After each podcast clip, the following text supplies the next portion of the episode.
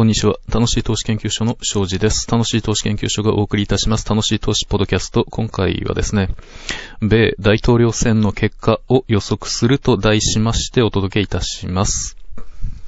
え、アメリカ大統領選の結果はですね、日本株にも多大な影響を与えるに決まっています。私自身はこれに対して何ら影響力を持っておりませんけれども、その結果はですね、出てくる結果は私自身の実験ファンドの投資パフォーマンスに大きな影響を及ぼします。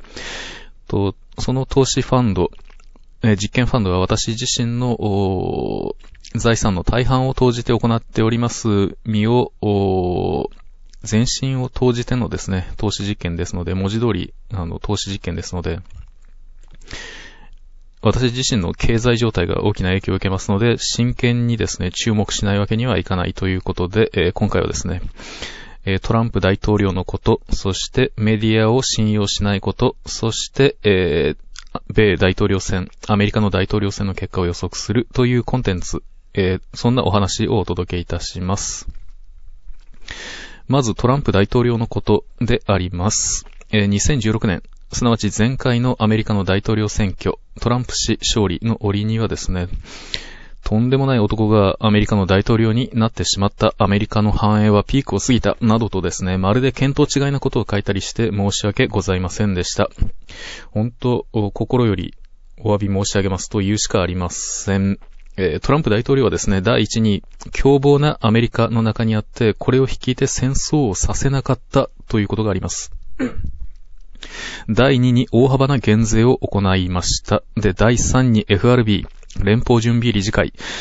いわゆるアメリカの中央銀行制度、これら、これに利上げを許さなかった、させなかった、同活まがいのことをしてまでも、あの、利上げを止めたというところです。この3つ以上の事柄だけを見てもですね、トランプ大統領は極めて良質で優れたリーダーであったと私は思います。えー、私自身彼のファンになりました。自国のメディアから袋叩きにあってもですね、一歩も引かず、己の信ずる道を邁進するというその強さたるや想像を絶するというしかありません。あえて古代中国の故事をあの、引かせていただくんですけれども、これは孟子が言う、千万人といえども我ゆかんという言葉、これを字で行く人物であろうなと、あの、思います。尊敬いたします。トランプ氏の武漢コロナウイルス感染の方を受けてですね、株価は総じて下げました。世界中下げました。つまり市場はトランプ大統領の再選を待っているという状況だと思います。と、孔子伝という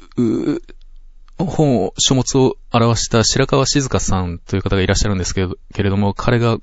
あの、その本の中でですね、天意、は民意を媒介として表現されるという表現を用いておられます。この表現がですね、正しければ、アメリカの各地で開催されるトランプ支持者集会の熱狂ぶりを見ますに、天意はトランプにありという意外にないなと私自身、え強く思います。で、えー、2本目のテーマとしまして、メディアを信用しないことというお話です。私自身が好んで読んでいましたメディアの多くがですね、変更報道を続けます、えー、信頼に値しないフェイクニュースメーカーであったようだというふうに、えー、結論付けざるを得ない状況です。米大統領選の報道を見ますに、現職大統領、すなわちトランプ氏への偏った批判、世論誘導の意図が方々に見えて驚いています。これが単に私自身の誤解であればそれが一番良いのですけれども、どうもそれは、あの、そういう結論に持っていくのは難しいなという状況です。具体的に言えばですね、ウォールストリートジャーナル、ニューヨークタイムズ、これらはとても怪しくって、多分、あの、いわゆるロンドンエコノミスト、イギリスのエコノミスト氏もですね、これも臭いなと思っております。強く感じております。こういうメディアをですね、熱心に読み続けてきて来たわけなんですけれども、読めば読むほどに誤った情報に汚染されてしまってですね、偏った見方に誘導されてしまって、結果として正しい状況判断から遠ざかってしまうという、冗談のような、あの、笑えない状況に陥っていたような気が私自身いたします。情報源を見誤ってしまうとですね、エネルギーを注ぐほどに愚かになってしまうのです。これは怖い話だなって思いました。ほんと怖いですよね。とんでもない話だなと思います。気をつけたいところです。つまり有力なメディアであろうが、それは信頼性とは全く関係がないのですよね。言わ言われてみればそれは当然だなとは思うんですけれども、なかなか気がつかなかったですね。こういうことをですね、身をもって知ることができた。今回の出来事でできたということでですね、よかったよかったというふうに、えー、無理やりにでも前向きに捉えるしかないなと思っています。考えてみればですね、完全に中立なメディアなんてものは存在するわけがないですし、読んで偏りたくなければ偏ったメディア利用をですね、止める以外にないんですよね。複数のメディアを幅広く読むというのが事前の策でありまして、一時情報に当たって他人の言うことは基本的に信用しないというのがどうやら、えー、私たち投資家にとってですね、一番の姿勢であるように感じます。さて、そして本日最後、えー、3本目のお話なんですけれども、米大統領選の結果を予測するです。アメリカ大統領選の結果は日本株にも、あの、まあ、最初にお話したところではありますけれども、多大な影響を与えるに決まっているんですよね。あの、株だけでなくてですね、政治的、と、経済的、えー、はた、さらにはあの、軍事的にでもですね、大きな影響を与えるに決まっているんです。注目しないわけにはいかないです。で、CNN の調査ではですね、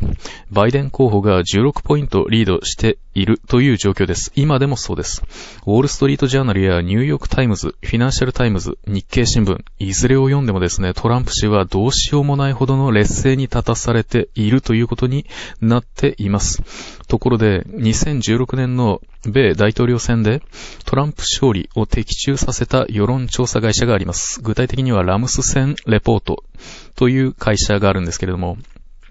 えー、その会社のウェブサイトの記事にこんなものがありました。と、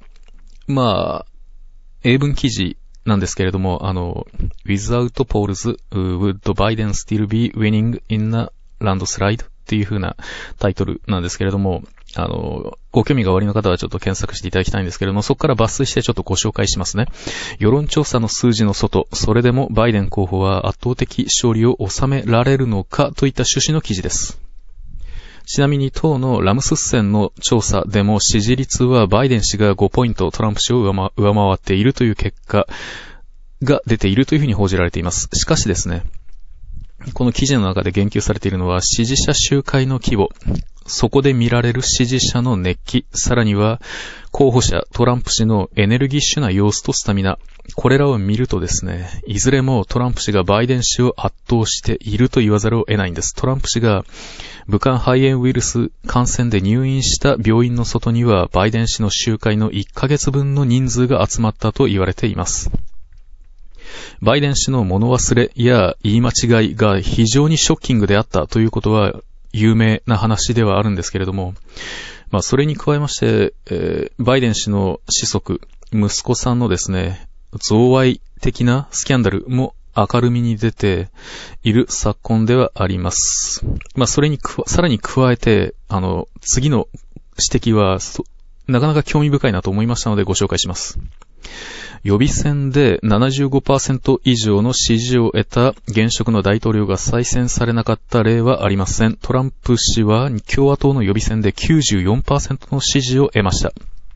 この数字は史上4番目の高さでありまして、アイゼンハワー、ニクソン、クリントン、オバマをも上回る、えー、支持率です。これはあの、党内の支持率ではありますけれどもね。で、まあ、次にアメリカの大統領選の年にパンデミック、不況、市民暴動といったネガティブな事象が同時に起きた例というものはこれまで3度あったそうです。これらのいずれの年も現職の大統領が勝ったという事実があります。そして、えー、2004年以降に関して言いますと、Google で検索された候補者の名前、その数の多い方が常に勝利しているということです。で、実際トランプ氏の場合はどうか。その検索回数はバイデン氏の約3倍という状況なんですね。そして最後に1820年以降、現職の大統領が再選をかけた大統領選の年にパンデミックが起きたという例は11あるそうです。そのいずれの年も現職の大統領が勝っています。まあ、以上、これらの指摘はですね、デイビッド・チャップマン氏がですね、そのツツイッター上のつぶやき、ツイートによるものであります。